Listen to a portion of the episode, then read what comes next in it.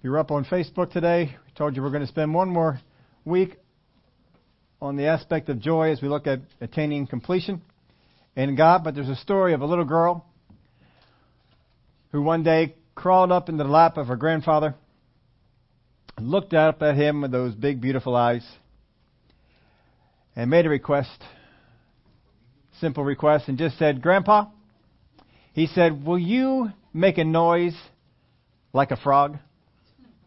He was puzzled by this. He says, What? Just could you make a noise like a frog? And so he said he thought he thought about it for a minute. Said, "Well, I guess so." So he goes, "Ribbit, ribbit," and she was just ecstatic. She was thrilled, and she hopped down off of his lap, ran into the kitchen, and said, "Mom, Mom, we're going to Disney World." She kept hollering over and over, "Mom, Mom, we're going to Disney World." What do you mean we're going to Disney World? Well, you said as soon as Grandpa croaks,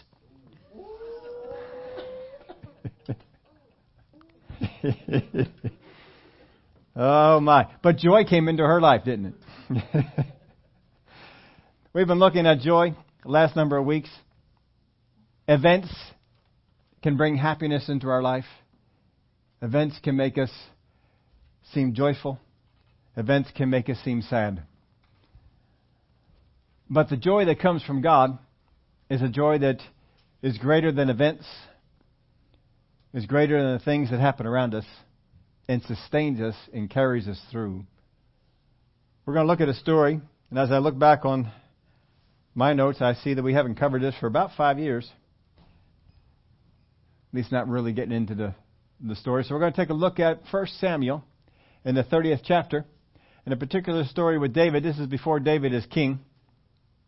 Just in review, some of our things we looked at, Nehemiah, of course, chapter 8, verse 10 where he says, The joy of the Lord is your strength. If the enemy wants to pull you down, what he needs to do is to get at your joy. If the joy of the Lord is your strength, then if he can keep you out of that, he keep you in weakness. And a weak enemy is far easier to defeat than a strong one. So we looked at some of the things to do with that. First off, we need to change our attitudes. Get our attitude out of being sorrowful. We need to change our actions. Do the things that make you feel good. Do those kind of things that make you feel good. Change your conversations. These are all things we can do. You can change your attitude. You can change your actions. You can change your conversation. And these are the kind of things. Look for opportunities there all around you. All around you. To change your attitude. You can say, oh, wait a minute. This is a bad attitude that's coming down upon me.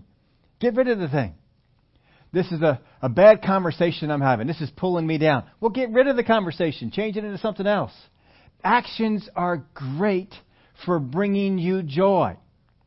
But you got to look around for them. They are there. You have to get outside of yourself and begin to act on behalf of other people even. That will help bring you joy. There was a situation I had yesterday that um, I was going to, you all know I love, love to run. I was going to go for a particularly long run, and my, my goal was to go on down to the park there's a park around a lake, and I was going to run the uh, loop around there a couple of times and get some miles that way. But the problem with the park is it closes at dusk. And so uh, by the time I was getting there ready and had the opportunity to go out there, I thought, well, by the time I get there, run, come on back, the the park's gonna be closed and they have gates and they close the gates, and I may not be able to get out. So I said, all right, we'll rework this. And I said, I'm just gonna run a, a different way. So I went up on the 202 bypass, but went a different direction. And as I'm running down this direction, about a quarter mile out out the road, out towards Bristol Road, there was a, a van, many little minivans parked on the side of the road, flashers going. Well, I'm thinking, well, somebody must be disabled. I wonder if it's somebody I need. You know, I have my phone. I can always call. So I'm thinking about all this. And on the other side of the road, I notice that there is a woman who is walking on the opposite side of the road of where the van is. Now, this is puzzling. I'm thinking, all right, why is the person getting out of the car? And why are they walking up the side of the road? Because if you've been on the 202 bypass, this is not a place that uh, people walk on unless you're on the, the path where there's the, the running spot. So I'm, I'm looking at this and seeing a van over here and this woman over here, you know, still about a quarter mile up the road. And I'm thinking, oh, I know it. I'll bet something came out of her car. Something maybe flew out the window or something like that. So just as I'm thinking that, I notice on the road is a phone. In a particular in a kind of case, and at the time, no one is driving on this side of the road, but they're about to. There's a bunch of road, bunch of people coming on down. You know, 202 kind of comes in waves, and uh, come. So I hop out on the road, pick up the phone, and jump over to the other side of the street where there is no path to run on and stuff like that. But that's where she is. So I uh, I picked up the phone and ran on down and cut off the distance where she had to walk. Ran on down. I'm going down there anyway. So so I walk on down there, and she's just smiling. And I'm holding the phone up because I, I figured out what she was looking for. She says, "Yeah, I had it on my car and it fell off." I don't know how she noticed it, but you know how sometimes you lay something on the car and it just had kind of fell, fallen off. So I handed that to her. Still looked like it was in good shape. Didn't look like it got hurt or anything like that. Had one of those real thick cases on it to keep it going. And so I handed it off to her, went back on up and running. But you know what? That brought joy to my life. I it probably brought joy to hers too. That some uh, some the, the phone was still working. How many of y'all know if you lost your phone on the road and it's still working, that brings you some joy. That gets you some, some but it brought joy to my life just to just to have that. Now, there's a bunch of things that brought me into that place, and I just had to be you had to be there just at the right time. But I was there and I was able to do it, and I felt good for that. Oh, I was able to help somebody on out and and cut down how much they had to walk and leave their car out over there on the side of the road because there is no place on the side of the road to park your your van on 202. You're kind of in a in a bad spot. But look for those kind of opportunities. We've had people in church, they get up and they talk about people who um, were in line, didn't have money to pay for their, their stuff, and they were able to help them out with that. That brings you joy. Brings them joy, brings you joy. Look for opportunities like this. Change your actions. Find actions that you can do that will bring you joy. It'll carry you through for the day. And then tomorrow you'll have another opportunity to find somebody that you can help, somebody that you can do. And along the way, someone's going to come along and help you out too. Glory to God for that. But look for these things. Change your actions, change your attitudes, change your conversations. Your joy depends on what's in you, not what happens around you. Keep that principle in mind. Now, last week we looked at Paul and Silas, and we looked at how we can maintain our joy. That despite the things that were going on, they maintained the joy of the Lord, so they're in the inner prison at midnight singing praises to God, so that the prisoners heard them. Beyond maintaining our joy today, we're going to take a look at how to regain it. If you have had a situation where you lost your joy, your joy is, is gone, maybe even right now, the joy of the Lord just seems like it's gone, or you know the times during the week, events have happened and it just takes it away. What can you do to regain that joy? And we're going to learn this from David. Verse 1, chapter 30 in 1 Samuel. Now it happened when David and his men came to Ziklag, that's their home base, on the third day that the Amalekites had invaded the south and Ziklag, attacked Ziklag and burned it with fire, and had taken captive the women and those who were there from small to great. They did not kill anyone, but carried them away and went their way. Now the reason they didn't kill anyone was because there was no defense. There was no fight. Because no one was left to defend the city. Now just think about this and relate to, to our situation. We have, if, what happens if someone comes and robs your house? What do you usually do? Now some of you might be saying, go down, go down to the closet and get the gun. That might be, if you have a gun in your house, you might be thinking of that. But most people will be picking up the phone, cell phone somewhere, and dialing 911. And you're hoping that the police officer will be, police officers, I'll say more than one, will be coming on the, the property and, uh, and taking care of, of what's going on in there. And hopefully pretty soon. Did you ever hear that story out in Texas where uh, a neighbor was asked to watch the house because uh, he was going on vacation? And as he's watching the house, he notices that uh, there were two men who came over and they were robbing his neighbor's house while he was not home. So he's on the phone. This is a real story. This is not a funny story. This is a real story. He, he's on the phone with 911 calling them and says, Yeah, there's two guys. They're robbing my neighbor's house. And uh, they said, Well, okay, sir. Well, please just stay where you are. Don't go outside. And um, we'll, we'll, the police officer should be there in five or ten minutes. He says, Five or ten minutes, they'll be gone by then and you hear the door open and him going outside says, Sir, please stay in the house. He says, No, I've been, uh, my neighbor asked me to watch his house, and if you guys aren't going to get somebody here, I'm going to take care of this. And then you hear the shotgun. and, uh, well, apparently the people who were robbing the house heard him and they heard the, the shotgun, and so they left what they were doing. They came over in his direction. And as they came over in his direction, he shot them. Well, it's all recorded on the 911 tape. And well, what's more than that, not only was it recorded on the 911 tape, but the police officer got there earlier. He was standing, he was in his car out front and watched the whole thing transpire.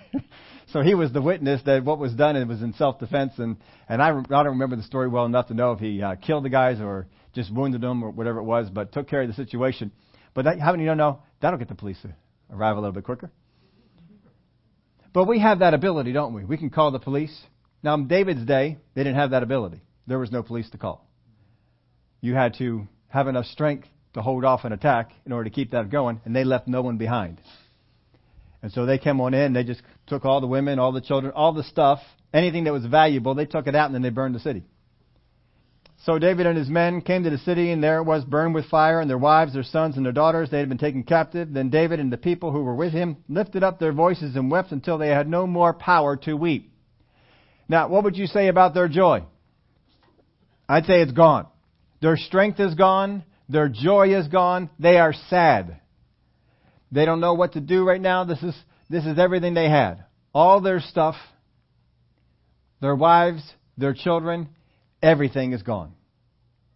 And no insurance, no ability to recover, just gone. They don't even know who did it. That'd be a tough place to be. Now, I put in your outline this joy is a product, joy is something that is produced. Now, a product, according to the dictionary, is this a person or thing produced by or resulting from a process as a natural, social, or historical one. It's a result. That's a product. Joy is a product, it is a result of certain things. It says here, now it happened. Now something happened to interfere with that process. How many of you have been in a situation, maybe even this week, where now it happened?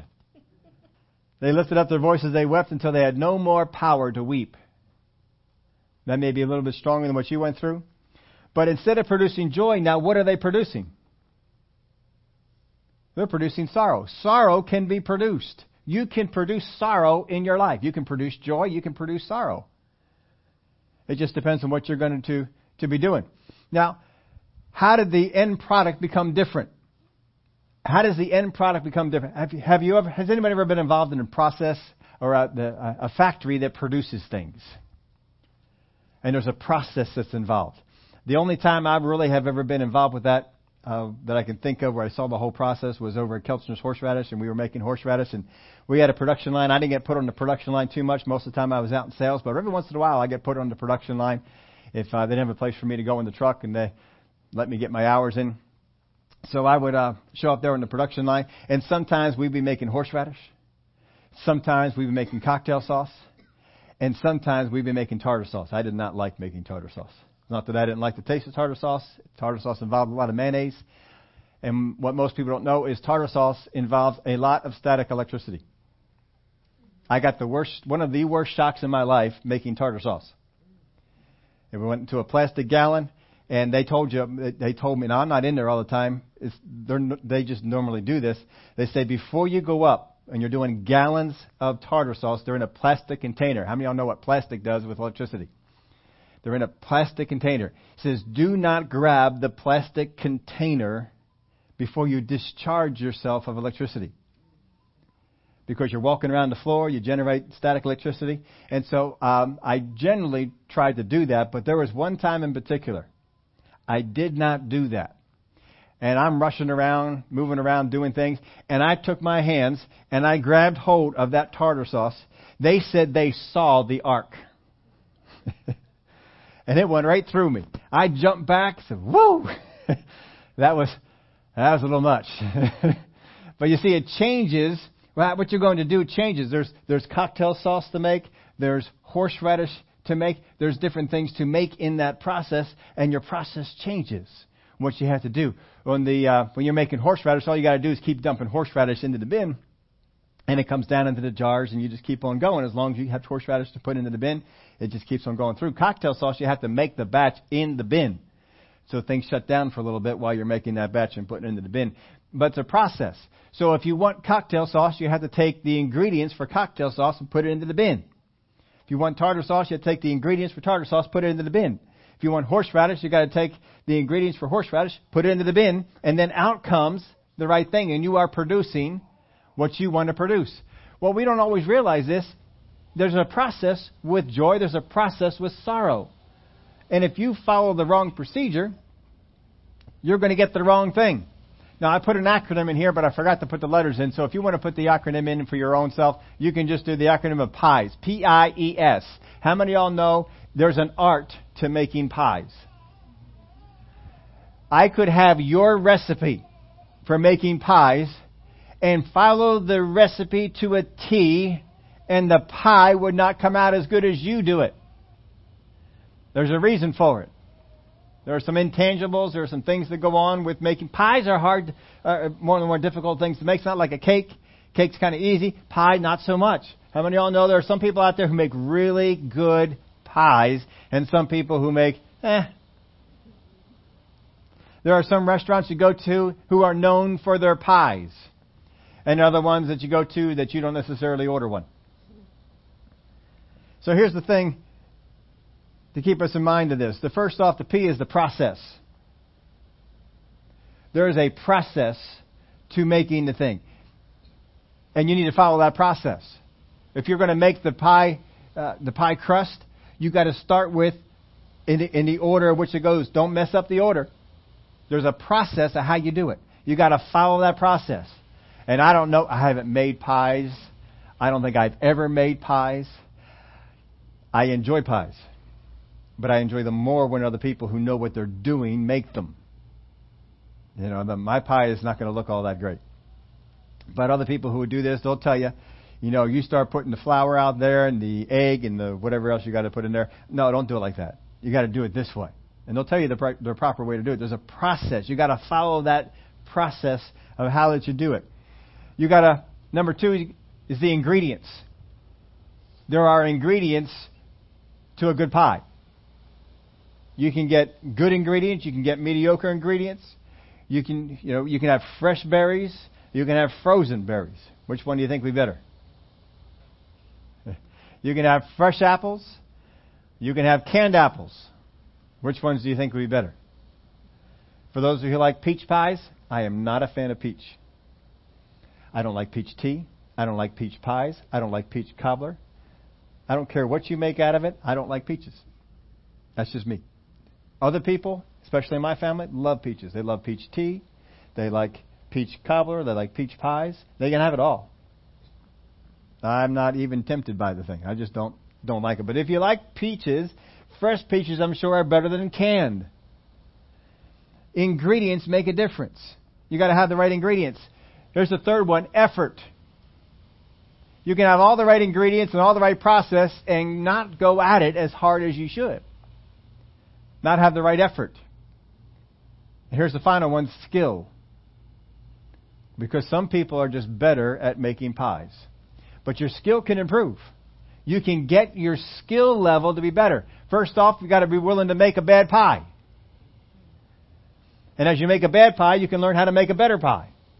And you can get that process going so that your, your the pies come out better than they were before. So the process, the ingredients, the effort, and the skill. You got to make sure you have these things going on. Let's take a look at what happens here in verse 5. And David's two wives, Ahinoam and the Jezreelitess and Abigail, the widow of Nabal the Carmelite, had been taken captive. Now David was greatly distressed, for the people spoke of stoning him, because the soul of all the people was grieved, every man for his sons and his daughters. But David strengthened himself in the Lord his God. Now I don't know if this was intentional or not, but I want you to notice this. What caused David grief? It specifically mentions that his two wives were taken captive. But what caused David's grief? Verse 6 Now David was greatly distressed, for the people spoke of stoning him. That's what brought David's grief in, not the absence of his wife. Wives.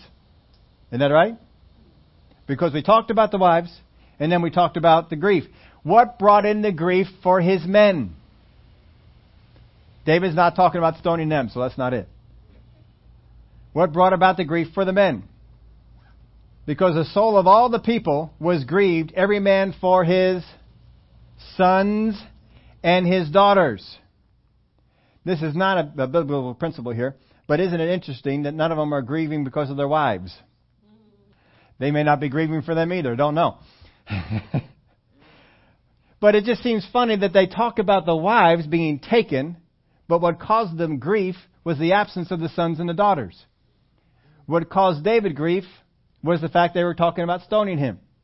Now, right or wrong, it doesn't matter. That's what is listed in here. It does not matter what causes your grief. Whether it is right or whether it is wrong. All that matters is that it's causing you grief. We gotta get rid of that grief. David is in grief. His men are in grief. In their grief, they want to stone David. They want to get rid of him. That'd be a bad decision. How many of y'all know that would be a bad decision? These men have been made better because of David, now they want to take him out. Because of an incident, and they don't even know why it came about. Now, we don't know what all went on in here. Did his men talk to David? David, we shouldn't leave the city without some people. And David said, No, we need to have everybody along for this. We don't know if anything like that went on. But whatever it was, the men were mad at David and they were grieved because they lost all their sons and their daughters. Now, what is needed for, for joy? What kind of ingredients, what kind of process is needed in order for you to have joy in your life? Well, the first thing that we're going to see is that in order for you to have joy in your life, and this is what is lacking here with these guys, they all think it's the absence of their sons and their daughters. They think it's the presence of men that are upset with them to the point that they want to stone them. That's what they think their grief is. But the real reason for grief in their life is the absence of hope. David has no hope. The men have no hope. Our, our, sons and our daughters are gone. Who will carry on our name? Who will pick up our inheritance? This is very important to these folks. Who will have this, these kind of things? That is gone. What is needed for joy? Hope instead of despair. We need to have hope instead of despair. So if we have despair in our life, we're not going to have joy. We've got to get hope brought back in. Here's the second thing faith instead of fear. Faith instead of fear. When you lose hope, fear very much can come in. If you lose hope that your job will continue, that your economic status will continue, that your family will continue, if you lose hope, if you if you lose hope in that, then faith is, can go away. Remember, faith is the substance of things hoped for. So you need to have something in your life that you hope for and faith in it. If you do not have something in your life that you hope for and faith in it, joy will not be in your life. You won't have that. Up until this day, his men and David had hope. They had faith. They had faith in God. They had hope God was taking care of them. That they uh, that they were going places, and every place they went, they were successful. They had hope and they had faith. But instead of faith, now they had fear. Instead of hope, they had despair. Here's the third one: promises instead of so-called realism. How many of you ever met people? Well, I'm a realist. I'm a realist. If it's not real, no, the promises of God, sometimes we look at those things and we say, well, that's a promise, but it's not real. I don't, I don't have that.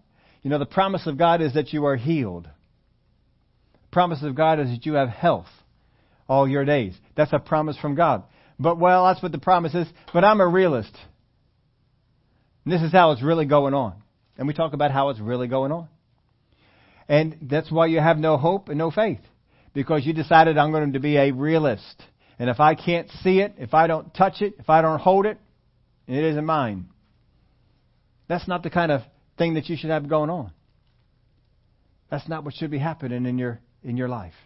No, we got to make sure that we have hope and God's hope, not just our, our own hope, but God's hope. So we got to go over the Word of God. We got to go over the promises in the Word of God. Father, what have you promised me in your Word? Now think of it this way: most of us have the hope of heaven, no matter how bad things are in this life. We have the hope of heaven. I have faith that what the Bible says about heaven is true. I read about how He has gone away to prepare a mansion for me, prepare a place for me, and I have faith in that. Therefore, I have hope that when I get to heaven, I've got a place. I've got a hope that heaven is a good place and a better place than it is down here. And we think, especially along election time, dear God, oh, just want to get in your presence. I want to have a ruler like you instead of the ones we keep getting stuck with. And that's and we have that hope. But that hope gives when we think about that hope in heaven, how many does it bring you joy? Brings you joy. You're glad. Oh, I just think about that day when Jesus comes, takes me away. We get caught up in heaven and we live for him forever. Oh, this used to be so good. We have hope brings us joy just to think about that. Well, that's how you should be for the other promises of God too. Because that hope and the faith I have in it will produce joy on the inside. Because how does it produce the joy? There has to be a process, right?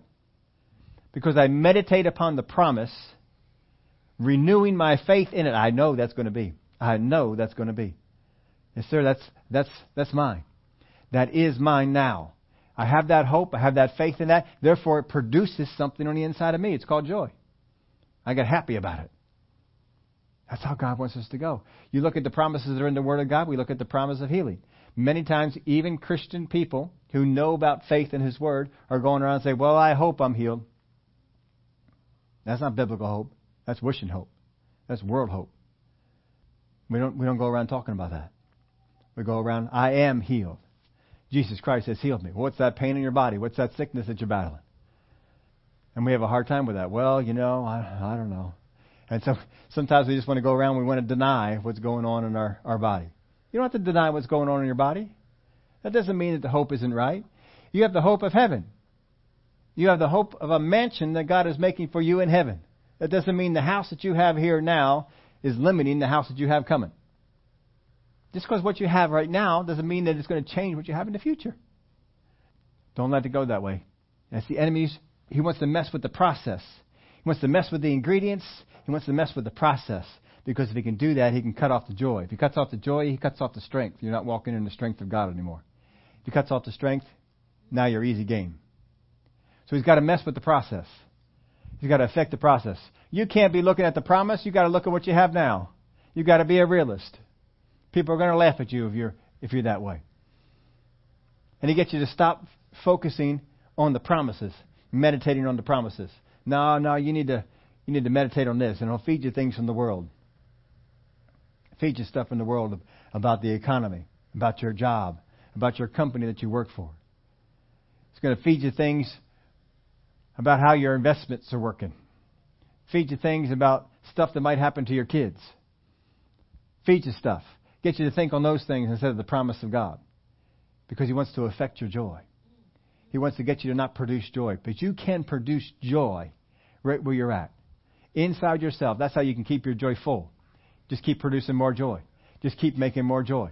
More and more joy. Any factory that produces stuff has trucks that show up to take the what they make and ship it out. They have excess. If you're a factory worth worthwhile, you make more than what you need. You're not just making enough horseradish to satisfy the people that are working in the plant. That won't get you by. You got to make more and get it out to the to the people around. Whatever it is that you're making, you got to make more than you need. And you got to get it out and put it out. That's how the process goes. But if they can interfere with the process, how many of y'all know Samsung got, had something that interfered with their process? They put a phone out. How many of y'all know the Note 7 came out? I've never had a Note phone, but I heard the reviews on the Note 7. I thought, boy, if I'm tempted to get a new phone, that would be something I have to take a look at, even though it's a bigger phone than I generally like to have. They they did the reviews on that thing. That the the camera is probably still, despite what else is out there, the best camera on a phone ever. Ever. That includes any phone that you're talking about right now. That camera there was made by a manufacturer. It does not normally make camera phones. And they made this, oh boy, did they hit this one out of the park. They put some things into this phone. Their charging system was out of this world. Apparently a little bit too much. But have you ever heard of fast charging? You know, in 15 minutes you get like 8 hours, 10 hours worth of stuff. Well, they took that fast charging technology and they put it into wireless technology. So it was the first wireless fast charging phone out there. Now, of course, it didn't work out so well. We had a few phones that um, had some problems. So they ended up recalling all of them. That's expensive. I don't know. I think I heard the the final tally on that was either three million or three billion or something like that that they they lost in the whole process. That's that's quite a bit. Their process got messed up, and even though they're putting these things out, it all had to come back because something had had gone wrong. Don't know what went wrong in it, but um, something went went wrong in that whole thing, and all that was brought back. So that was not a good process for them. But that's not how it works with God. If you put the right ingredients in, follow the process that He gives you, put the effort in, don't just sit around and just wait for it to happen, but put that effort in, work at it, what's going to happen? You're going to produce joy. Now, here's the thing you keep following the process with the right ingredients and putting the effort in, your skill level is going to soar. You are going to get so good at producing joy. Your skill level will increase and you will learn, oh, I know how to produce joy now. See, in the beginning, you're kind of, I'm not sure about it. Your skill isn't there. But then you get better at it. Anything that you've done, how many of y'all gotten better at it? You, you can get better. I've never taken this thing on, but have you ever seen anybody who knows how to tie knots? Now, most of us who go out and tie knots, we have two knots that we tie. And no, no matter what situation we're in, we, we draw from one of those two knots and we bring that, that in. We have the one that we tie our shoelaces with, you know, a little bow in there, and then we have the other one. Most of the time, they call it a granny. It's not a square knot; it's a it's a granny knot. How many of y'all know what a square knot is? There's a square knot, which is an incredibly strong knot, has a certain functionality to it, and then there's a granny. That's when you mess up. But there's a certain way to get it to be a square knot. There's other knots that go together so fast and undo real easy, but have a strength that is with them. There are some knots that they're called slip knots, and the uh, the loop that it forms will actually move back and forth. And there's other knots that the loop won't move at all. You just got to know how to do it. There's one knot that you can tie a ship to a to a dock with, and it won't give up. It won't let it go. And there's other ones you can tie, and that boat will float away. that ship will will float away. There's ones you can tie your horse. They used to do this in the West real fast, tie your horse to the post, and that, that horse cannot get away. But you could also do it the wrong way, and your horse wander off. But you see, the better you get at the knot, the faster you can do those things, not even thinking about it. Now, I know what a square knot should look like.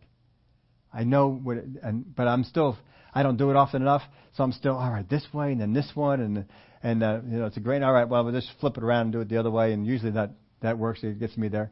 Because a square knot, if you tie a square knot, you ever, you ever done tug of war? If you have a square knot and you do tug of war, you are not pulling that thing apart. If you've got a granny, you can probably pull it apart. But a square knot, it isn't coming apart. But it comes apart. But if when you want it to, it comes apart real easy. Just all kinds of knots. You can get real good at it. You can develop the skill. How do you develop the skill? By going through the process, tying that knot, getting that thing going. It's a process that God has for you to produce joy. You should practice it every day. You should go at it every day, even when you don't need joy. When you feel like I'm pretty full of joy, you should practice the process just to get better at it. Besides, if you have too much joy, it just overflows. Where's it go? Usually goes into the people around you. It's hard to be around a joyful person and not feel more joyful yourself. So just keep producing the joy. Just go through the process. And this is the process. Get the promise of God. Think on the promise of God. Let it develop a hope in you. As you develop that hope, put faith into that hope. I know that thing is coming. I know that thing is mine. It'll produce joy. See, sickness and disease, you can have it produce joy, you can have it produce sorrow. If you go around saying, well, I keep hoping that I'll be healed, but it just keeps coming back on me. I just keep getting the same, no matter what, it just keeps seeming to coming back on me. It just seems to come on around. I'm so tired of this thing. I don't want this thing in my life. You, see, we're not meditating on the promise. We're getting sorrowful. Our strength is being drained.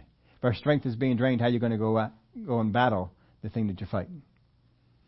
You don't do that. You, fo- you follow the Word of God. What's the Word of God say? By His stripes ye will be healed were healed. I was healed. If I was healed, that means I am. I am now healed. Well, the devil will come along and say, you don't feel healed, do you? I say, no! but I know I am. You see, I have the hope. I renew myself on the hope. I get that faith built up. When I put faith with the hope, it produces joy. What's joy bring with it? Strength. What do I need to get rid of that thing in my life? The strength from God. You got to keep renewing yourself on that. Don't let yourself get down. I, have I've let you in on the process of uh, every time that I go through it in the area of healing. In the, you know, I, I like to run. I push the envelope on the thing. I'm probably I, I do more miles than most people my age. We have a run group. There is no one in the run group, not a single person, who runs as much as I do. And I am older than most of them. I push the envelope. I expect to push the envelope. I am not pushing the envelope as much as I want. My dream of, of where I'd like to be in miles, I don't have the time for. Because you know you got to put time in other things. But I love to I love to go. Every once in a while, I get something that goes goes uh, flat on me. And you know what the enemy wants to try and do? You won't be running anymore. You shouldn't be running like you are.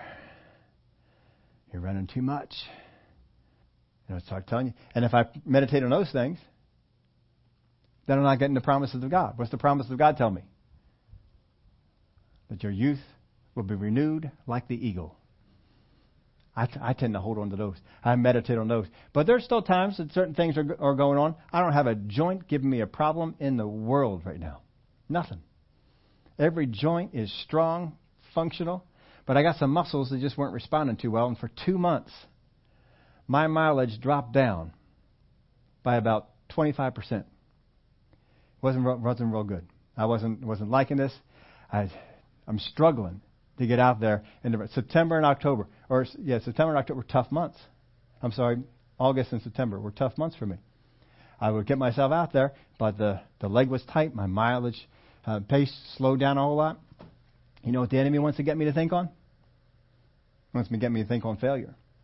It's not going to work. You're not going to overcome this thing with a with a muscle. That's what he wants to get me to think on. No, I said I'm not not going to think of that. Now, I'm not going to tell you what I dropped down to because it was still more than most people did. But now, this past month, finally got it back up. This past month, got it back up to, it'll be the third highest monthly total I had this year. And uh, next month will be better. We'll get even, even more. I'll hit my goal. I have a goal for the end of the year, and I'm going to hit it. I'm only about 350 miles off from it, and we'll get there to that to that goal easily. Probably go over it. But the whole time, I have a choice. I can either meditate on what the promises of God eh, are, or I can meditate on what my body is telling me. Which one do you want to meditate on? So I'd rather meditate on the promise of God. What's the promise of God telling me? What's it saying? So I go out there and I run, and what do I, what do I say to myself? We can do this. Leg, you will get in line. Muscles, you will get in line. And I expect to hear from God. What do I need to do to uh, to accomplish this to get this thing thing going. In fact, there's some things in, in just inside of that that um, we're getting ready for the next series already. And God is showing me some stuff. I, it's a concept I have known probably for over a decade. Never have taught, never once taught on this concept. And I was sharing it with somebody, just this whole concept. I've known this concept is true, just never taught on it. And I was sharing this with somebody, and they were shocked. They said, I never thought of that. I said, Oh, maybe other people never thought of it. So I said, Father God, if I'm going to teach on anything like that, I got to see it in the Word, not just know it. And all of a sudden, I saw it in all these stories in the Word of God. Saw that concept in there. So we'll we'll look into to bringing that in, but it'll help you help you out. How many of you are doing some things that you're thinking I may not be able to do this for long? There may be coming a, time I have to quit this. All right, that's what we're going to be working on for the next series. But that's a, I don't know when that is. Down the road, we'll get into that in the next one. I was already getting excited. Sometimes I get so excited in the next series, I want to stop this one and move on to the. But I know we have some things to accomplish in this. Joy is important. You got to maintain that joy. You see, going out and running. I know most people don't like to go out and run. Most people don't like to do it. It brings me joy. It's something that brings me joy. I love going out and run. I love the run. I love the pain. I love the discomfort. I love being out in the weather. I like it when it's trying to tell me, don't go out today and I go out. I love that whole process. You don't, don't worry about it. You're not going to get joy from that. I get joy from it. So I want to keep on doing it. I want to keep that process going. But you got to keep the process going in your life. What are the promises that you need to hang on to? What is it that the world, what is it the enemy is trying to feed you to think on instead? Give you some other things. People should bring you joy. How many of y'all know there are some people in your life who do not bring you joy? Now, the goal of the enemy is to make those people more prominent in your life. Then the people who bring you joy less and less. If you keep on that process, what will happen is the enemy is able to convert your entire life so that all the people that God put in your life to help you now take away from you. We've already given you this one before. David was someone who was supposed to help Saul accomplish what God commissioned him to do. And he was a phenomenal asset to accomplish that. He was so good at it that people began to sing songs about him and elevated him above Saul, and that bothered Saul. So what God gave him to be to help him in his process, now it bothered him. Someone who was supposed to bring him joy now brought him grief. Was it God? Was it David? No, it was Saul. There are a lot of people in your life right now that bring you grief that were never designed to do that. Doesn't mean everybody in your life is going to bring you joy. How many of y'all have some Pharisees in your life? Jesus had some Pharisees. They did not bring him joy. But Peter could have brought you grief if you didn't handle it right. He could have been a problem for you. Others probably as well. It could have been a problem. Don't have to be. You got to examine the process. You got to look at this. Father God, what am I what am I doing here? See, there are people in my life along the along the course of things, and some of them could have brought me grief. I just refuse to let them. Now, you're not going to bring me grief. I'm either going to drive you nuts and you're going to get out of my life, or you're going to change. Sometimes you drive them nuts and they get out of your life. That's okay. You go on with other other people. But you, but let God take those people, and either He's going to work some stuff out of you that ought to be worked out, or He's going to help you work some stuff out of their life. And you know what? Some of the greatest joy that people have brought in my life are the ones that came with a whole lot of baggage and a whole lot of problems, and God was able to use me to help them get rid of it. I can sometimes still think back on some of those things oh, I remember so and so, how they were caught up in this and caught up in that, and then they got free of it. Oh, that was so neat. And the way God showed me to do this, or the way God told me to do this, and how they responded. Oh, that was just so, so great. And I can still think back on those things, and they bring me joy. Could have brought me grief, but they bring me joy because I understood the process. There's a process there. Don't let the devil mess it up. Look at the ingredients. Make sure you're bringing the right ingredients in. What are the ingredients? I need hope. I need faith. Not fear, not despair. I need hope, I need faith. So if I need more of those ingredients, I go out and I get it. If you're making a pie and you need more blueberries, you go over to the blueberry farm. If you're real dedicated, you go over to Jersey. How many of y'all know Jersey has the best blueberries? There's a reason for it, their soil. Their soil is a sandy soil. It produces the best best blueberries that are out there. If you really want good blueberries, go out to Jersey. There are blueberry farms all over. Probably not now they're producing them, but you know when they're producing them. That's the best, best place to go out there and get some get some good blueberries. But there's other places. You know, the different states are known for different things. Uh, Florida is known for oranges. If you like peaches, what state is known for peaches? See, I don't I don't follow peaches. So. Georgia, Georgia peaches. There you go. Yep. So if you like peaches, you got to drive down to Georgia or know somebody down there who who will uh, mail them up to you, and you get some Georgia peaches in there. You get some Florida oranges in, in in what you're doing. Whatever it is, you, you want the best ones that are in there. Get the best stuff. Go into the Word of God. Pull out the things you need for hope. That's why you need to be in the Word of God on a regular basis. Even if you don't have time to read it, in your mind, be going over what does the Word of God say for me? What does it say for my situation? And go over what it says. Build that hope. Once that hope is there, have faith in it. Put faith in the hope. What's it going to produce? Going to produce joy. It's going to produce some other things too, but we're just looking at joy right now. It's going to produce joy and put joy in your life. You're going to have joy flowing out. Instead of struggling to have joy, you're going to have joy flowing out of you. And no one in your life can take it away. No one in your life can take it away. Don't let the enemy tell you that they can. They cannot take it away. Don't let, well, here comes so and so. They're going to take away your joy. You know, they're always this way, they're always that way. No, they, they cannot take away your joy unless you let it because you are producing joy. You are a joy producer. Get the hope, put faith in it, and keep and go on from there. Keep on going on there. See the, the, the problem I was going through it, it, with a with a leg. With a, I mean, it wasn't one muscle. It was like four of them. Four of them were giving me trouble. And one of them had happened before on the other leg, and it t- took me eight months. Eight months to get it going. I talked to some people, said, What did you ever do for this? They said, There's nothing to do for it. There's nothing to do. That doesn't build hope. So you got to go back to the Word of God and get hope from there. And that, that built hope. But um, I, I found some other things to do. I was listening to the Spirit. The Spirit of God would say, Go out and pursue this. Go out and pursue this. Check this thing out over here. Get this thing going over here. And I did, and uh, it went away. It went away and uh, we're, we're, we're doing good. Listen to the voice of God. But you see, I never gave in to, to the despair. Every time I'd strap on those shoes, get on that running stuff, head on out there, oh, I'm going to have a run today. I'm going to go. If the leg bothered me the whole way, I didn't get down about it. I stayed up. Stayed up, continued. What's the Word of God promised me? I have faith in that. I'm going to believe that and I, wasn't going to get pulled from it. So that gives me, gives me joy. And that joy brings in strength, which means I can get rid of this thing. Because I have the strength of God coming. It's not my strength, it's His strength. It's not my joy, it's His joy. And that produces some things in my life. And you can overcome.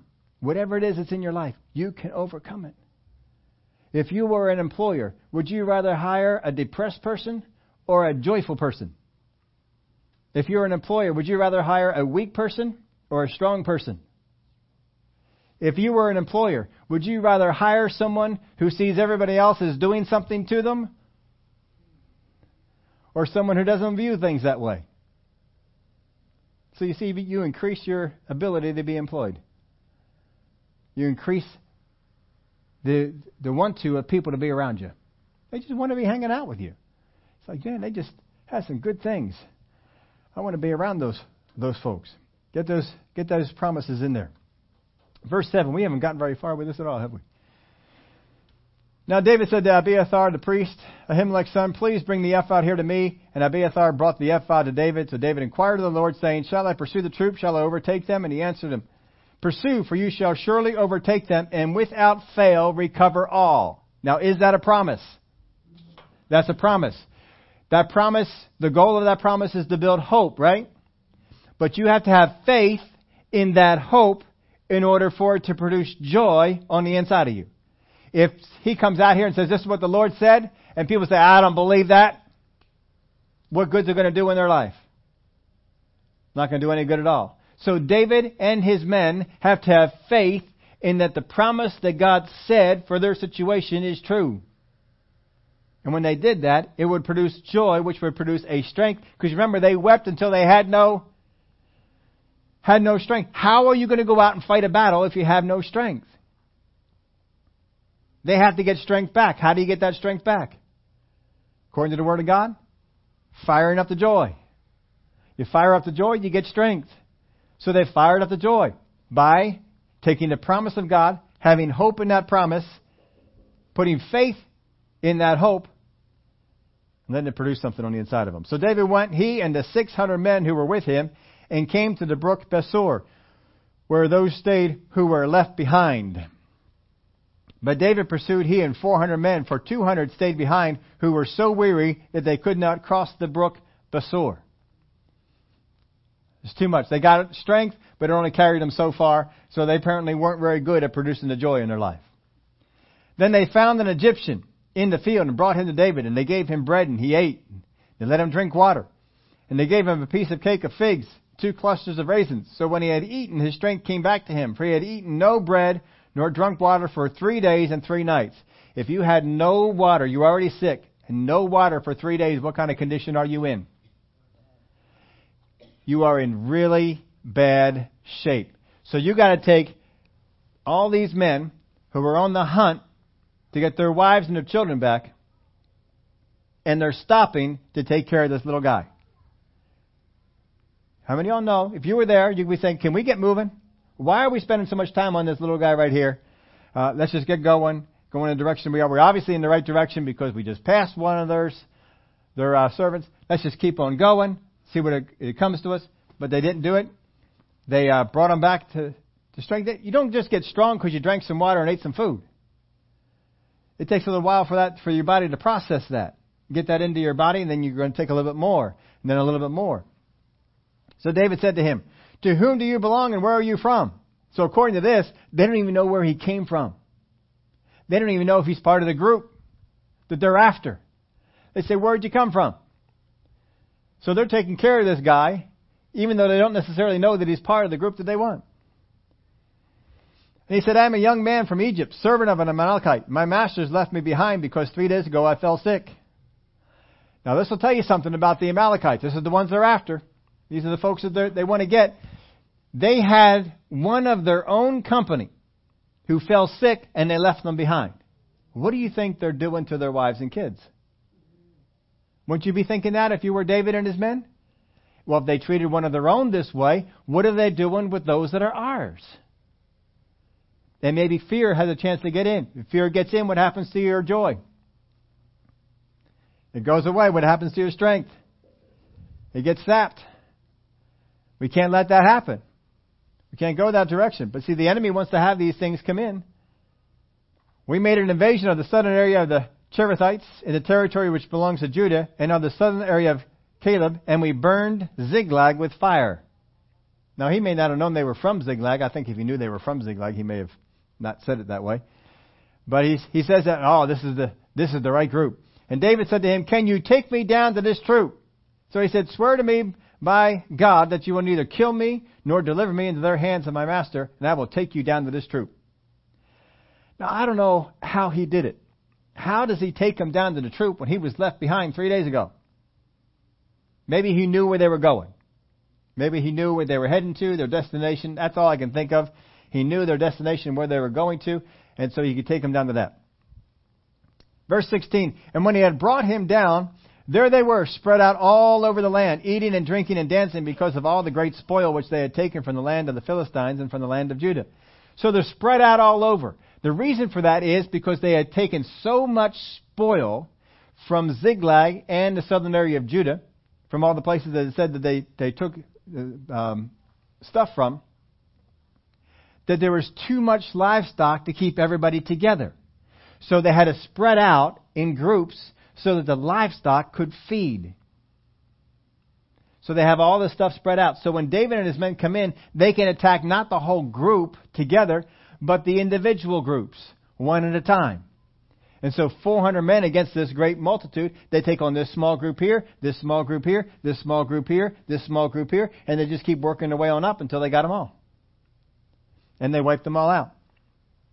Then David attacked them from twilight until the evening of the next day. Not a man of them escaped except 400 young men who rode on camels and fled. So David recovered all that the Amalekites had carried away, and David rescued his two wives. And nothing of theirs was lacking, either small or great, sons or daughters, spoil or anything which they had taken from them. David recovered all. What was the promise? Go and pursue them, for you will recover all. What did they recover? all. Every single thing that was taken, they recovered. In fact, they even got more than that. So the king of Israel answered and said, Tell him, let not the. Oh, I, was, I had this one. I always use this for people. You ever have people trash talk? This is kind of what these guys are doing. They have just had this great victory, and they're acting like the war is over. No one's going to pursue them. Because they're all spread out. They're kind of in a defenseless situation, defenseless position, not really on guard against anybody coming in. But if you ever see, uh, you know, people in uh, sports and they're trash talking, well, if you get somebody who's born again, you can use this scripture. This is a scripture I like to be used to people who like to trash talk. It comes from 1 Kings 20 and verse 11. So the, kings of, the king of Israel answered and said, Tell him, let not the one who puts on his armor boast like the one who takes it off. That's a favorite scripture of mine. It's not said by a very spiritual man. But it's a great, it's a great uh, thing to say to people. You know, don't, don't, uh, when you're putting on your equipment, don't boast like one who took it off and already won. Basically what he's saying. Anyway, back over here, verse 18. Verse 20, I guess we were, we're up to that one. Then David took all the flocks and herds that had driven before those other livestock and said, This is David's spoil. Now David came to the 200 men who had been so weary that they could not follow David, whom they had made to stay in the brook Besor. So they went out to meet, to meet David and to meet the people who were with him. And when David came near the people and greeted them, then all the wicked and worthless men of those who went with David answered and said, Because they did not go with us, we will not give them any of the spoil that we have recovered, except for every man's wife and children, that they may lead them away and depart. They're not producing joy, folks. They got off the they got out of the process. They got selfish. Can't be producing joy when you're selfish. That's what they did. But it says the wicked and worthless men. Now you remember most of the people that came to David were wicked and worthless. But he he took some of them and made something out of them, made something substantial out of them. So much so that most of David's uh, uh, people that he had in rulership with him came out of this 600 group of people. And some of them were astounding to the levels of they came to. I told you before, Rambo was made from this movie, from this uh, these stories of these 300 men and the things that they did. It was uh, quite incredible.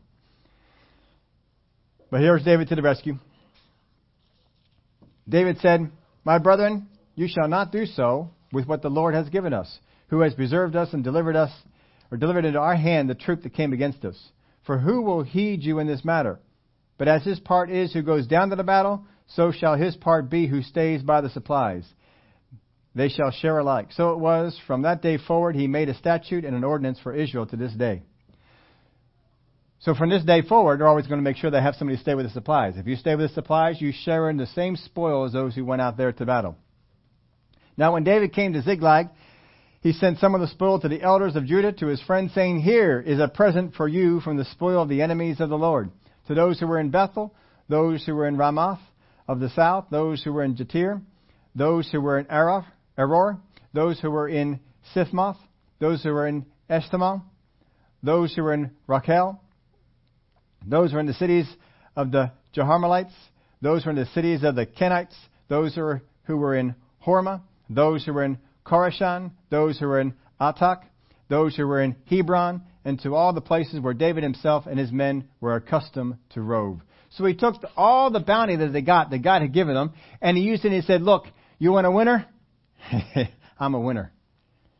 I'm a guy who gets things done. Here's some. Uh, here's a present for you. Here's some stuff. This is just a surplus of what we just had, took here. Uh, if you want a winner, that's me. That's basically what he's doing. He's calling attention to to himself. I'm a winner, is what he's saying. And, uh, and it made sense to the people, and they listened to it. Because when they decided to go off from Saul, who'd they go to? They went to David. Now, how can I get back to producing joy? Let's take a look at this. First off, renew yourself on the promises, and put in parentheses here, hope. Renew yourself on God's promises. You never, never grow tired of renewing yourself on the promises of God. There are some promises that mean more to you than they may to somebody else. But what are the promises that God has made in His Word? And continually renew yourself on them. There may be some promises that God has spoken to you directly. This is your promise. This is what God has said to you. And you got to hang on to that. You got to write that down somewhere. You got to put that in front of you. You got to keep renewing yourself on that. Just like David in this, go, pursue, you will recover all. That's a promise he gave to them for that situation. God will give you a promise about your situation, about what you are doing. Hang on to it. Keep going over the promise, not what people are telling you, not what the news is telling you, not what people around you are saying. Hang on to what the Word has said. If a doctor comes to you and gives you a bad report, hang on to what God has promised you. If your stockbroker gives you a bad report, hang on to what God has told you. And then do whatever, whenever God says to do something, do it. If God says, move this, fix this, do this, do the thing. Don't ignore what God has said to do.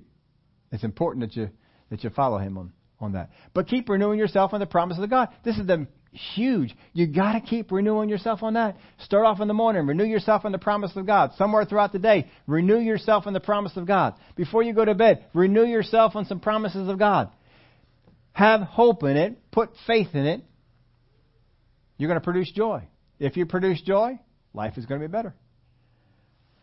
Here's the second one persevere.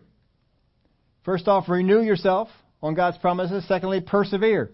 Don't waver from what God said. James says, "He who wavers is like you're not going to receive anything from God. Don't waver. Hang on to what God says. The enemy is going to try and get you to waver. He's going. We got to get him off this promise. We got to get to. Has God really said? Has God really promised? Are you sure God's going to come through on this? He's going to try and get you to waver. If he can get you to waver, he can shake the tree, get you off your joy. Don't let him get you off your joy. Hang on to the promise. What's the promise of God say? For you. You got to know. If you don't, if you're sitting there saying, "I don't know what the promise of God said for me," well, that's why you have no joy in your life. All you have is happiness. When something goes good, you're happy. When something goes bad, you're unhappy. But God wants you to have joy, everlasting joy. It's different. Get a hold of that. Renew yourself on the promise of God. Persevere. Don't let the enemy pull you off. You got to persevere. You got to be ready. Just know the enemy is going to try and move me off of this thing. I'm not going to let him. Not going to let him do it. Discover the plan of God. Discover God's plan. What is God's plan for you in this situation? How does He want you to attack this thing? If you're looking for a different job, if you're looking for a new job, if you're looking for what to do with your money, if you're looking about a health situation, if you're looking about a family problem, discover God's plan. What has God said? Don't go after man's plan. Go after God's plan. Discover God's plan on this thing. And here's the last one work. Put some effort into it. It's not just going to come to you, it's not just going to fall your way. David had the promise pursue, all will be recovered. So what they had to do? They had to pursue. They pursued hard enough that 200 men couldn't continue. And the 400 went on. And then they saw the, the multitude that was there. What did they have to do after that? Pursue. They had to go after it. Let's go. We got to go down we got to fight. They fought the battle. How many men went into the battle? 400 men went into the battle. How many men came out of the battle? 400 men came out of the battle. Isn't that astounding? Almost every time David went into battle before this, he had 600 men go into battle. He had 600 men come out of battle. That's pretty remarkable. Discover God's plan. Work. Put some effort to it. It will be well rewarded. And if you follow the process, if you do as God has said to do, joy will be produced on the inside, which means strength is there at your disposal. And you will have more strength than you need to take on whatever it is you have to do. If you start feeling your, your joy begin to go down, if your joy meter is telling you things are low, you instantly know that means faith and hope are in trouble. I got to get my faith and my hope up. I get my faith and my hope up. What happens to joy? Comes back up. Joy is just one of those those meters on there. So a lot of times all we want to do is, oh, Father God, give me joy. Father God, give me joy. No, joy is part of a process. You want joy? Get a hold of the promises of God. Build up your hope. Put some faith in it. It will produce joy. That's what it does. It produces joy. Get into the process. Father God, I'm going to follow after this process. I'm going to get some joy back in my life. Glory to God. Would y'all stand up with me? Father, we thank you. Oh, Lord Jesus, we thank you. In your word, you have given us a process to produce, not wait for it to come to us, but to produce in our life joy. Oh, thank you, Father, for that joy. I thank you, Father. We just look forward to the time it just fills up in us as we meditate on your word, as we dwell on your promises, as we allow hope to be built on the inside of us and have faith in that hope. Joy is produced. More joy than we need. And we can become a joy factory, sending joy out in all directions. because there's more joy than we can hold. Father, we thank you for the joy that is in our life. I thank you, Father, for the good things that come to us. In the name of Jesus, we pray. Before we leave this morning, we have some prayer requests we want to do. We want to pray for. Uh, come on up over here. Uh, Ento, we're going to be praying over here, and uh, Anna want to pray. Anna, come on up here too. We want to pray for you as well.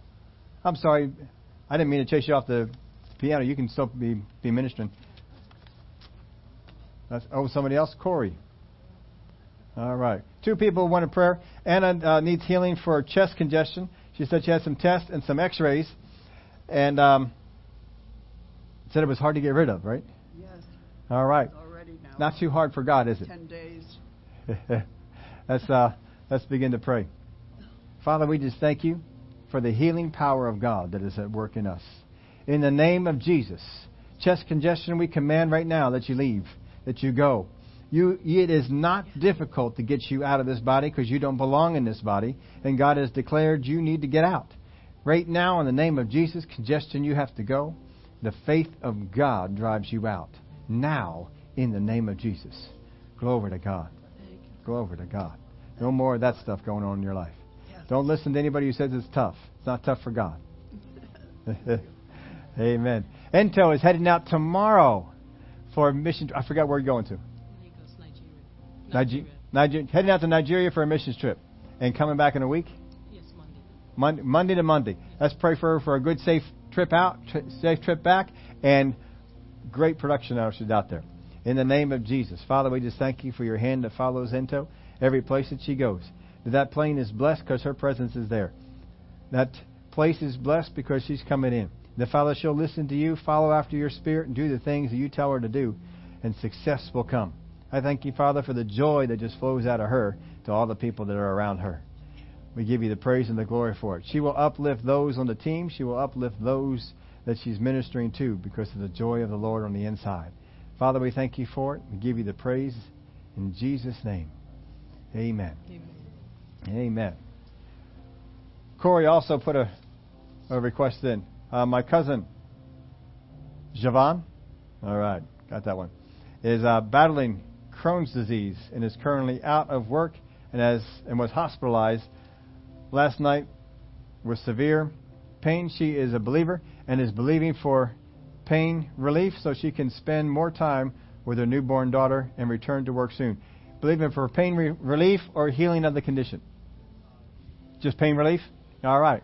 Well, whatever we can believe for, God is going to do it. It's not going to say, well, you won't believe for the whole thing to go away, then we're not going to do it. He doesn't do that. God says, what are you believing for? What do you believe I can do? And He'll come and He'll do that. So that's what she can believe for. Glory to God. Glory to just make sure whenever you pray for people, don't make people come to your level of faith. Always go to where they are and let God minister to them. Because Jesus always said, Be it unto you according to your, not his faith, your faith. You can't make people come up to your level, but you can step down to theirs. Once they get that accomplished, then God can call them up to a higher level. Father God, we just pray right now for that word of God to work in her life, to build hope, to build that, faith that she has. We'll latch hold of that hope. And Father, we thank you for the joy that is in her life. Glory be to your name. As she's asked for and believing for pain relief, Father, I thank you that whatever pain this disease brings, that you will bring relief from that. And as her faith is ministered to in this, oh, she can go on to a higher level and believe for something more. So, pain right now, we speak to you in the name of Jesus. In the name of Jesus, you must stop. You cannot continue to produce this pain, but she will feel instant relief and an instant change in her body because of what she has called on, what she has asked for, and what she believes for from the Word of God. We thank you for it, Father. In the name of Jesus, we pray. Amen. Glory to God. We have some praise reports. Oh, I thought you did. Nope. I was doing prayer requests. You did? Okay. Okay, this um, is from Ethel. She says, My right knee had been giving me issues. As I came in today, I was still feeling it. However, as we began to pray, I felt it give a little bit, so I began to lift it, which was something I wasn't able to do easily. Um, while it is still trying to be difficult, I will not stand for it. I am healed, and this knee is going to line up with the Word of God. Amen. Amen. Hallelujah. This one is from Susan. She said, My neighbor fixed a problem in my basement, and he told me his parents have a good washer and dryer they don't, they don't need and would like to get rid of, so they're giving it to her. So we're just believing that God's going to line that plumbing up so it fits. Amen. Um, upside down. Praise God. Vanessa and Keith made settlement on their aunt's house uh, two weeks ago. It was sold uh, within two months and $10,000 over their asking price. Hallelujah. Amen. And I just want to give you, I heard um, an update from Jim. He is at Lansdale Hospital. They did, um, his blood pressure was low.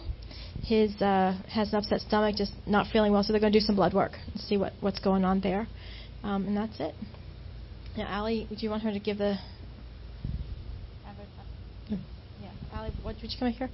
Um, for those of you who still would like to contribute anything toward the Operation Christmas box, we are still collecting some things. If if you um, would like to come on, ladies, that twelve that breakfast, the, the day that we have set aside for breakfast, that's when we're actually organizing all of them, putting it all together. Because on Monday I have to take them to uh, the church for distribution. Okay, so it's in there if you'd like to come for that, Al.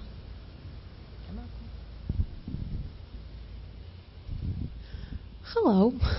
Okay, so tomorrow is Hallelujah night. We all know that, right? Hallelujah night. Woo. The next day is November 1st. Bring candy. Yeah, bring candy for Hallelujah night. We didn't get the box out this year, so if you're coming, bring a bag of candy. We'll divvy it among the kids. Anyway, not why I'm up here. The next day is November 1st, which we all know means Merry Christmas, right? That's just kind of how this goes. So, how many of you were here last year for the Christmas show that we put on? Yep, most of you were here. Most of you were involved on the stage with the kids somehow. We're doing something again this year. Not the same format, not the same type of night, but with the same goals. So, how many of you have ever seen Minute to Win It, the game show Minute to Win It with Guy Fieri? No, really? Watch that show. How many have ever seen uh, Hollywood Game Night? Let's make a deal. Any of these game shows ring about? How many of you have said, "I could totally win that. I could get that. I I would win the grand prize." Right? I know I'm like, you're going to lose. I would so be better at this game than this person. Why am I not on the show? Well, we are going to have your opportunity to come and play those games at the Zoe game night. It's going to be an opportunity. We're doing the same thing. We're going to we're we're advertising right now for families in need to register their children. We're going to buy gifts for their children. That's the draw to bring them in. With a game show format, you guys are going to be playing with them. I hate to say playing against them because we're going to be good little Christians and not try to whoop anybody. We're going to be nice but you will have the complete opportunity to talk to them, to joke with them, to show them who we are without saying, but you have to sit here and watch us first. We're all going to do it together. Every single person who comes in the door is going to have an opportunity to play games, to win you know, gift cards, to win prizes, to win whatever it is. We're going to have a huge uh, prize display. That kind of covers a bunch of things. That means we're bringing in those families. Those families get to play. They get to win prizes along with the presents we're giving their kids. But it also means you guys get to invite anybody to come and play. It's a real simple way to say, hey, if you love these game shows, come on out. You could win money. You could win prizes. You could win, well, whatever it is. I know it's easier for me to invite someone to that than to invite someone to say, hey, come watch my kid dance for an hour. like, right? Am I wrong? You're all looking at me like I'm crazy. It's going to be a blast. Um, it's also a good way. I know la- last year we had 17 kids that we bought presents for that were here that night. That's a, that's a lot of kids. That's a lot of families. I think it was about between five families. We we have to put a cap on that. We can't just buy for every child that wants to come, but we don't have to put a cap on those who come that night. So if we run out of room and we we've got all of our kids taken, all the spaces taken, we can still say, but you can still come out and win for your family. There's going to be a grand prize overnight. We haven't really decided what that is. Maybe some kind of big gift card or I don't know yet. But there's going to be a grand prize. All of these things we're trying to, to draw them in and bring them in. From there on out, we're going to have games that we play every Sunday too, leading up till Christmas. So they can continue to come and continue to win and that's going to be a continuous draw. Um, with that being said, we're, we're not necessarily asking for, for gifts for these kids yet. We are having them register this year. I know it was difficult with specifics, specific sizes, specific colors. I like Mickey, I like Donald, whatever to make it a lot easier. Um, be in prayer about it. Be in prayer what you what you can provide, what your family wants to do. If you want to take a whole family or not, we're going to need some volunteers just to get people's names as they come in. So if you know you want to help, let me know, and I will be able to plan accordingly. and again, just be in prayer about getting these families um, that we can bless and how you can be a, a blessing with us for them. So did I miss anything? No? Okay, cool. Merry almost Christmas. All right.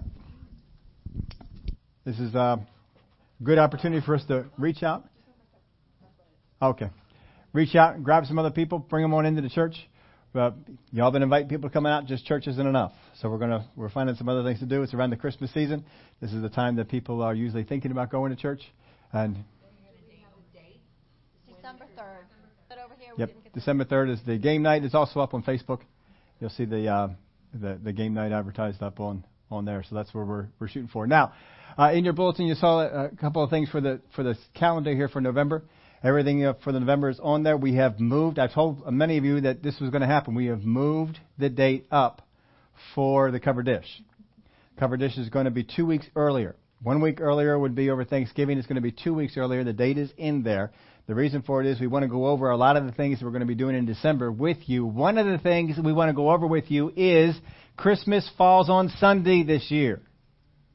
The last time that happened was about 13 years ago because we skipped one, I think, over a on a on a leap leap year. So we want to talk with all you folks. We're gonna, if you are here at that meeting, you will have input of whether you want to have a big Saturday night service, bigger than we usually do on a Christmas Eve service, just a big Saturday night service, and stay at home on Sunday morning with your family. That's not unspiritual. Don't think you're going to be looking at you as unspiritual people because you don't want to come out on church on Sunday. Christmas has become a big family time. It's important. We we enjoy that part. That's fine. If there's some folks know I want to be on church on Sunday morning, we want to hear about that, and we're going to put that together. I expect that some people are going to want to stay home, and some people are going to come out. We're going to be talking about that at that meeting. So make sure that you're here for that. That's going to be on the what is it, the 20th, something in there. We're going to have that. So that'll be our covered dish. We'll have the church meeting. We're going to go over the stuff for Christmas that we're doing. We're going to get you all ready, get everybody on the same page. So that's what's going to go on on that meeting. So we needed to move it up in order to accomplish all that and get those things uh, going on. So that's going to happen there. This week's schedule a little bit different. Monday, tomorrow night, Hallelujah night already been said. Bring candy when you come on out. Seven o'clock. Oh, I forgot to put the address for that. If you do not know the address, uh, see me on the way out here. It is in Chalfont. It's uh, one High Point Drive, I believe, is the, the address. It used to be formerly High Point. It's now Philadelphia Sports Club at High Point, uh, right off of uh, County Line Road. Uh, if you know how to get to our house, it's real close to our house. Wonderful facility. We're going to have laser tag. We're going to have uh, volleyball. We're going to have stuff for the little kids. And uh, even if you have no kids, come on out for the fellowship. The whole idea of it is not to be a Halloween substitute. It's to get you out of the house so you don't have to be at home when all that stuff's going on.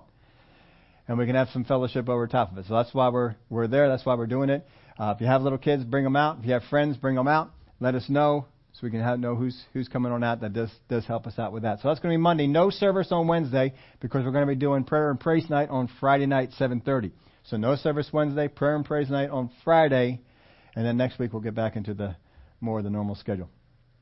All right. I think that is everything that we needed to go over with you. Have a great rest of the week. One o'clock today we have the